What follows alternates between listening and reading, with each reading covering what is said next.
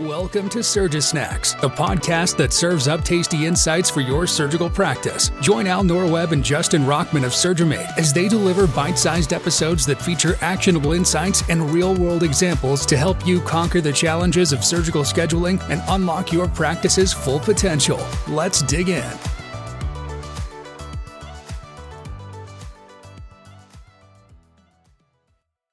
Hello and welcome back to this special two part episode of SurgiSnacks. My name is Al Norweb. I'm the Chief Growth Officer of SurgiMate.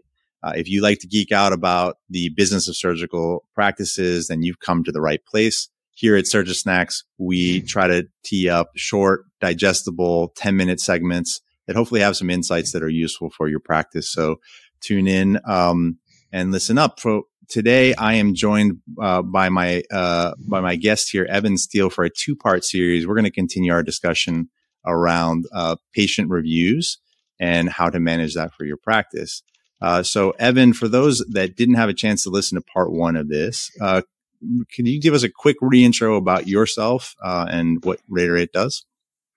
Sure. rater8 is a um, uh, healthcare reputation management company, and we also have a very nice practice improvement, patient satisfaction, patient experience module um, that forms the core of our software.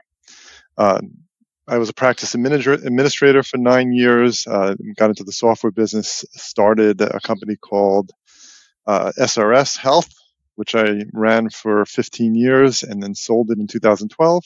And then I've been involved with rater8 as the founder and CEO since 2015. Excellent.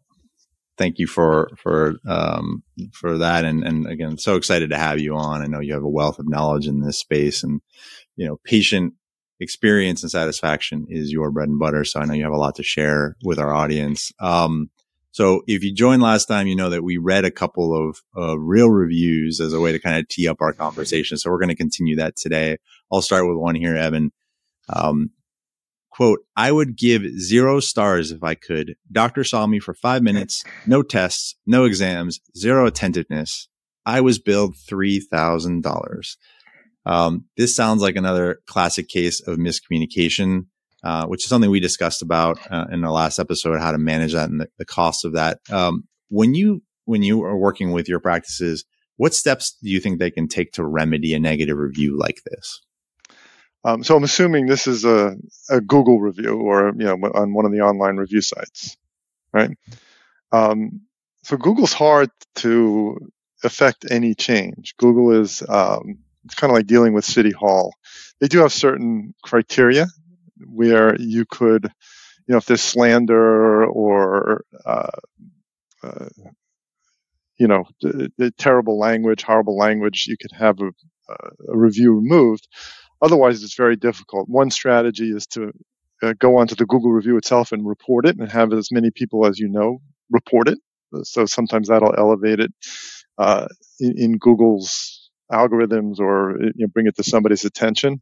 Hmm. Um, the other way is, uh, you know, do better by the patient next time. So the next time, if that patient comes back, that patient sounds very upset. But if you ask them, send a review request to them the next time, it'll go right to that same review where they could edit and change that review. Um, so those are the only strategies to physically change the review or, or delete it. But the best policy is just don't let that happen in the first place. And like we talked about in the first podcast, uh, part one, is you know identify your areas where you're having these issues and yeah. implement processes and procedures so that it just doesn't happen again. Yeah. Um, just curious, uh, because I've seen this, you know, in, in, lots of social media and and consumer product areas, uh, you know, where you have somebody directly engage with a negative reviewer. Uh, do you find that that works in the practice setting? Do you, are there systems for doing that that are helpful? Uh, yeah, you know, th- there's a fine line here with HIPAA compliance. So, uh, mm. you know, when you reply to a Google review, a lot of practices use first name, like "Hey Al, sorry this happened." That's that's a little dicey. Uh, we, we've yeah. spoken with our legal counsel twenty times about this. We recommend not to, but certainly not Al Norweb. Please call us or something like that. That's not that's not smart. That, that's not HIPAA compliant. It really isn't. But the, be- the the best thing to do is just simply say to the patient, "I'm really sorry you had this issue. Yeah. here's my number. I'm, I'm the practice administrator. Here's, here's my direct line. Call me. Um, and it's a numbers game. So you're hoping that, you know, one in two or one in three will call you and you could enter into that service recovery. And who knows, maybe the patient will feel better and they'll go and revise their review and fix it. Um, so just remember to maintain HIPAA compliance. Just be very general. Just say, call me anytime. Sorry about that experience. Um, and then hope for the best. Hope that they'll change that review. I think that's that's a really uh, well. It's great guidance around the compliance piece. Um, but I also I think the you know having a protocol in place to actually directly interact with a patient uh, to give them a pathway to reach back out. A lot of times, you know, it's just the, the sense of frustration they have with feeling like they didn't get their their uh, needs met. But seeing that somebody cares on the other end can make a huge difference in their experience. Um, and so that's that seems like a really practical approach. And that's and that's just Google, right? So, but if you do internal surveys, like our surveys have a 26% response rate. So if you send out 100,000 of them a year, you get 26,000 uh, responses to the. So then we have low rating alerts that'll go out. Uh, if we detect the patient's unhappy, we'll send out an alert to a, a practice administrator, whoever the de- marketing person, an office manager, whoever the designated person is. And then, uh, you know, we hear stories. Uh, this this guy uh, from Midlands Orthopedics, Ron Horshevsky, he told us a story once. He got a low, uh, patient checked out, got the survey on their phone. They're they're in the parking lot. They they complain. They get in their car. They click they click submit. All of a sudden, like a minute or two later, Ron gives them a call and says, "Whoa, whoa, whoa, whoa sorry, what happened?" And within, you know, three minutes, the you know he spoke to the doctor and got back to the patient. Everything was resolved, whatever the issue was. Yeah. Um, and that patient was so upset. And now that patient is home. They're not going to put a one star review up online. They, they, everything's been taken care of. The patient is now a happy patient. They, they, they, they turn them around. So doing surveys and in high volume and responding and calling patients who are upset, I think is a very important component. Um, is kind of in nipping these issues in the bud. Yeah. All right. Well, that tease up another uh, nasty gram review. Uh, I'll read this one up. Actually, this is related when we talked in the last session. Some of the common sources of, of bad reviews are we mentioned wait time in the wait room, mentioned bedside manner, and we talked about communication breakdowns. Um, so here's one on bed uh, bedside manner. Quote, my doctor lacks empathy and compassion. These are essential in the healthcare field. I suggest you get another job if you're miserable. Um, you know, it's, it's funny because speaking about the job here, uh, we, you know, we all talk a lot about patient satisfaction because it is, of course, all about making the, the patient's experience good. But um, another really important piece of this that we see a lot when we're working with practices uh, these reviews actually affect morale at the office, right? I mean, mm-hmm. um, you know this well. You are a practice administrator. We work in a passion industry, right? Like, like people care about what they do. They, they they're in health healthcare because they want to impact people, uh, and the job is not easy day to day. And so uh, when you pour everything out and then, you know, wh- wherever you are in the office, the front desk, you're doing financials and billing, of course, the doctors, the MAs, everybody, when you see something like this, it hurts, right? So, you know, another way to look at this is improving these reviews and improving the experiences is also really important for managing office morale. What do you think about that? Yeah, you know, it runs both ways. So we, we have hear it all the time. We have clients, they take their you know, a lot of times patients, when, when you ask them to rate their check-in experience or just rate the check-in person by name, patients will, especially if the, the front desk staff and checkout folks wear a name tag. So Bob or Nancy is, it gives a great, great check-in experience so that the, the patient will put on the survey, Nancy was great, or Bob's the best. And they, they actually, they flag them and, and the office administrator puts them on the lunchroom wall for everyone to see. So that's that's great for morale. It's great for the employee to engage the employee and give them kudos and recognition, and it makes the employee just love working there. Everybody loves to be recognized. Mm-hmm. Um, the flip side is, uh, you know, if you're working for a practice, and well, let's say I'm a, a prospective employee. And, and, it's tight job market in the health healthcare field, right? All the private practices are competing with the hospitals. The hospitals offer more money and better benefits um, and if I just Google the practice and I see 3.5 stars, 126 reviews, I'm like, oh, do I want to work there? Right. So it, it, could even make it harder to hire and retain employees. Um, also, you know, doctors. It's so hard to attract doctors these days. You know, new doctors out of fellowship or residency. So to the extent that you know every doctor, they're young, they're coming out of residency, they're technic- technically uh, capable. They're going to look look up Google the practice, and if they see bad reviews versus 1,500 reviews, 4.9 stars, they're going to say, "I don't want to yeah. work at a place there where patients are unhappy."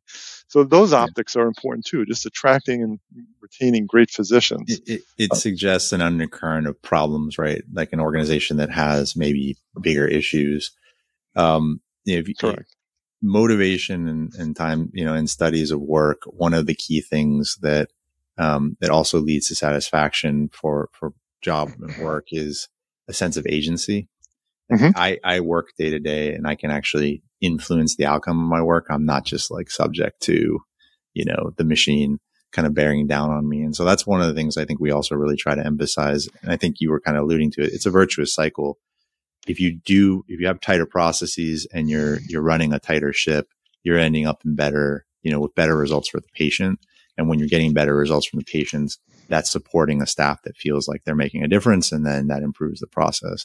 And so, you know, one of the things that we really harp on when we work with practices is how to use a tool like SurgiMate to help, uh, help the individuals that are involved in, in these processes understand their day to day work and get better every mm-hmm. day, right? Mm-hmm. Having metrics, having a, a, clean set of tools that helps them organize themselves and do their job more effectively uh, ultimately helps them feel better and and ultimately results in a better patient experience at the end of the day. So correct. You know, like like like the old IBMer said, this goes back decades. James Harrington.